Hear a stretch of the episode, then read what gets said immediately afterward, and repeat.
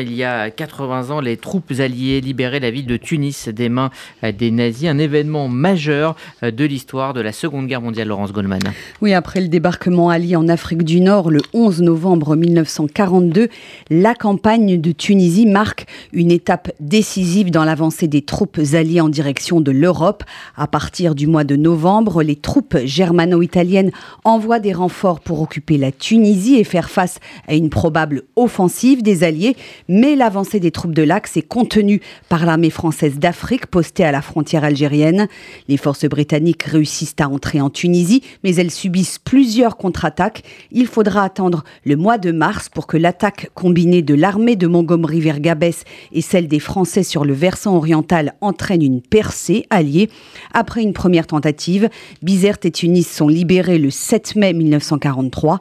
Les combats cessent le 13 et les troupes alliées défilent à Tunis le 20 mai. À noter que cette campagne de Tunisie constitue également un tournant pour l'armée du général de Gaulle. Les troupes de l'armée d'Afrique, restées jusque-là fidèles à Vichy, rejoignent les FFL, les forces françaises libres du général Leclerc, dans la lutte contre l'Allemagne nazie et l'Italie fasciste. Alors cette campagne euh, et cette occupation allemande de six mois en Tunisie a eu évidemment des conséquences directes pour la communauté juive locale. Oui, la communauté juive tunisienne compte alors 90 000 membres. Depuis octobre 40, de nombreux décrets antisémites ont été publiés par les autorités de Vichy et en partie appliqués, mais l'occupation du pays par les forces nazies plonge les Juifs dans l'angoisse et l'incertitude, car l'objectif des Allemands est bien de mettre en place la solution finale à l'issue de deux rafles à Tunis en décembre 42.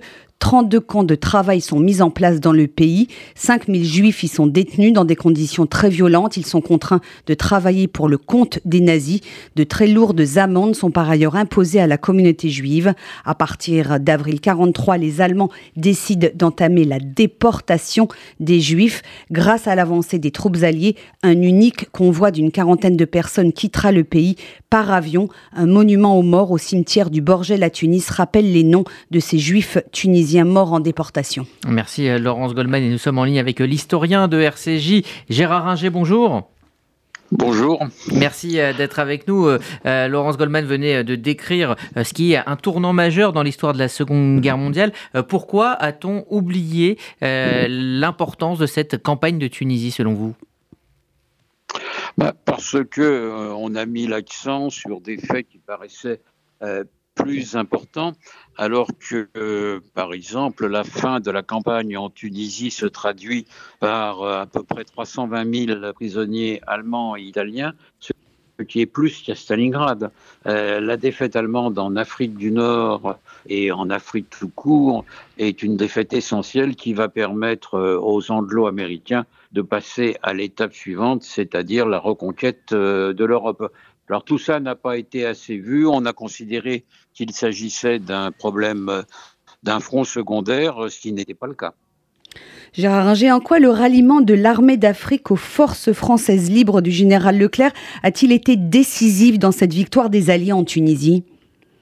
Oh bah, C'est euh, un ralliement qui s'est fait, euh, je dirais, un peu contraint et forcé parce que le général Giraud n'était pas à la hauteur et on a assisté, comme c'était à peu près inévitable, un amalgame entre euh, les forces françaises libres et les forces euh, d'Afrique du Nord, comme on avait assisté à un amalgame entre les forces euh, révolutionnaires et républicaines et les forces royales à Valmy. L'amalgame s'est fait sur le terrain et sur le plan politique, Giraud étant incapable de jouer un rôle politique.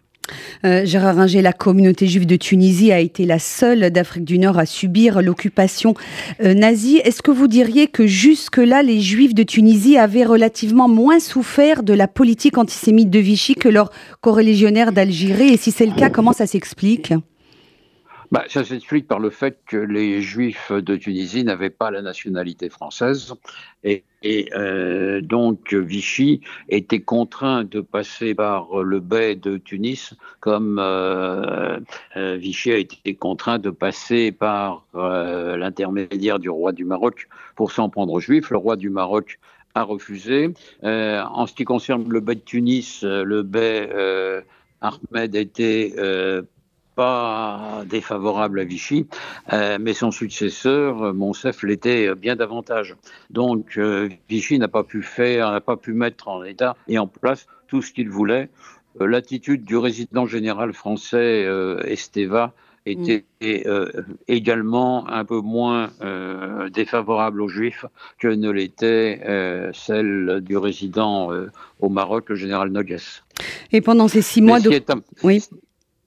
Ce qui est important, c'est de montrer que le monde séfarade a été largement sauvé par la victoire alliée en Égypte et en Afrique du Nord. Euh, malheureusement, il a, il a, souffert en Grèce, il a souffert en Italie, n'a pas souffert en Turquie parce que euh, la Turquie était neutre, mais donc euh, la victoire alliée en Afrique du Nord a sauvé euh, le monde, euh, le, monde séfarade, euh, à mm. l'exception encore une fois de la Grèce et de l'Italie. cette histoire, cette histoire pardon, des Juifs de Tunisie pendant l'occupation allemande, elle a été passée sous silence hein, pendant de nombreuses décennies. C'est, ce n'est que récemment finalement que les historiens et les témoins de l'époque ont commencé à en parler, à raconter. Comment est-ce que ça peut se comprendre? Bah, Je crois que c'était une relativement petite communauté, 90 000, euh, 90 000 personnes, et que, euh, à part euh, un avion de déportation vers Auschwitz, euh, il n'y a pas eu, il y a eu des camps de travail, il y a eu d'un, mais il n'y a pas eu de drame. donc, on est passé très près du drame, ça c'est sûr, mais il n'y a pas eu de drame. Et donc euh, c'est passé euh, un petit peu dans les oubliettes, euh, ce qui est dommage et ne reflète pas, ne reflète pas la réalité. Euh, Gérard Arget, vous, vous évoquiez euh, euh, le résident général de, Vichy, l'amiral Jean-Pierre Esteva. quel rôle a-t-il joué? Est-ce qu'il a permis à la communauté juive de Tunisie d'avoir un, certain soutien? Est-ce qu'on peut dire cela? Ça, ça, serait allé trop loin, à mon avis. Esteva a suivi les ordres de Vichy, mais quand Vichy a été remplacé par une administration euh, allemande qui a fait savoir que elle n'avait rien à faire de, Vichy. Esteva a protesté et a commencé à protester contre le sort réservé aux Juifs. Donc il y a eu une attitude euh, ambiguë qui n'en fait pas un ami des Juifs, mais qui en fait quelqu'un qui a essayé à certains moments de lutter contre l'emprise allemande en Tunisie. Et quelle a été l'attitude de la population musulmane en Tunisie pendant cette occupation nazie? Est-ce que, euh, de manière globale, euh, elle s'est montrée plutôt solidaire avec leurs voisins juifs?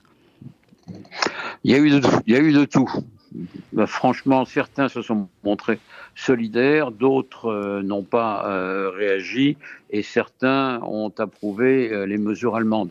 On a eu, on a eu tous les cas la grande majorité se montrant euh, attentiste et indifférente.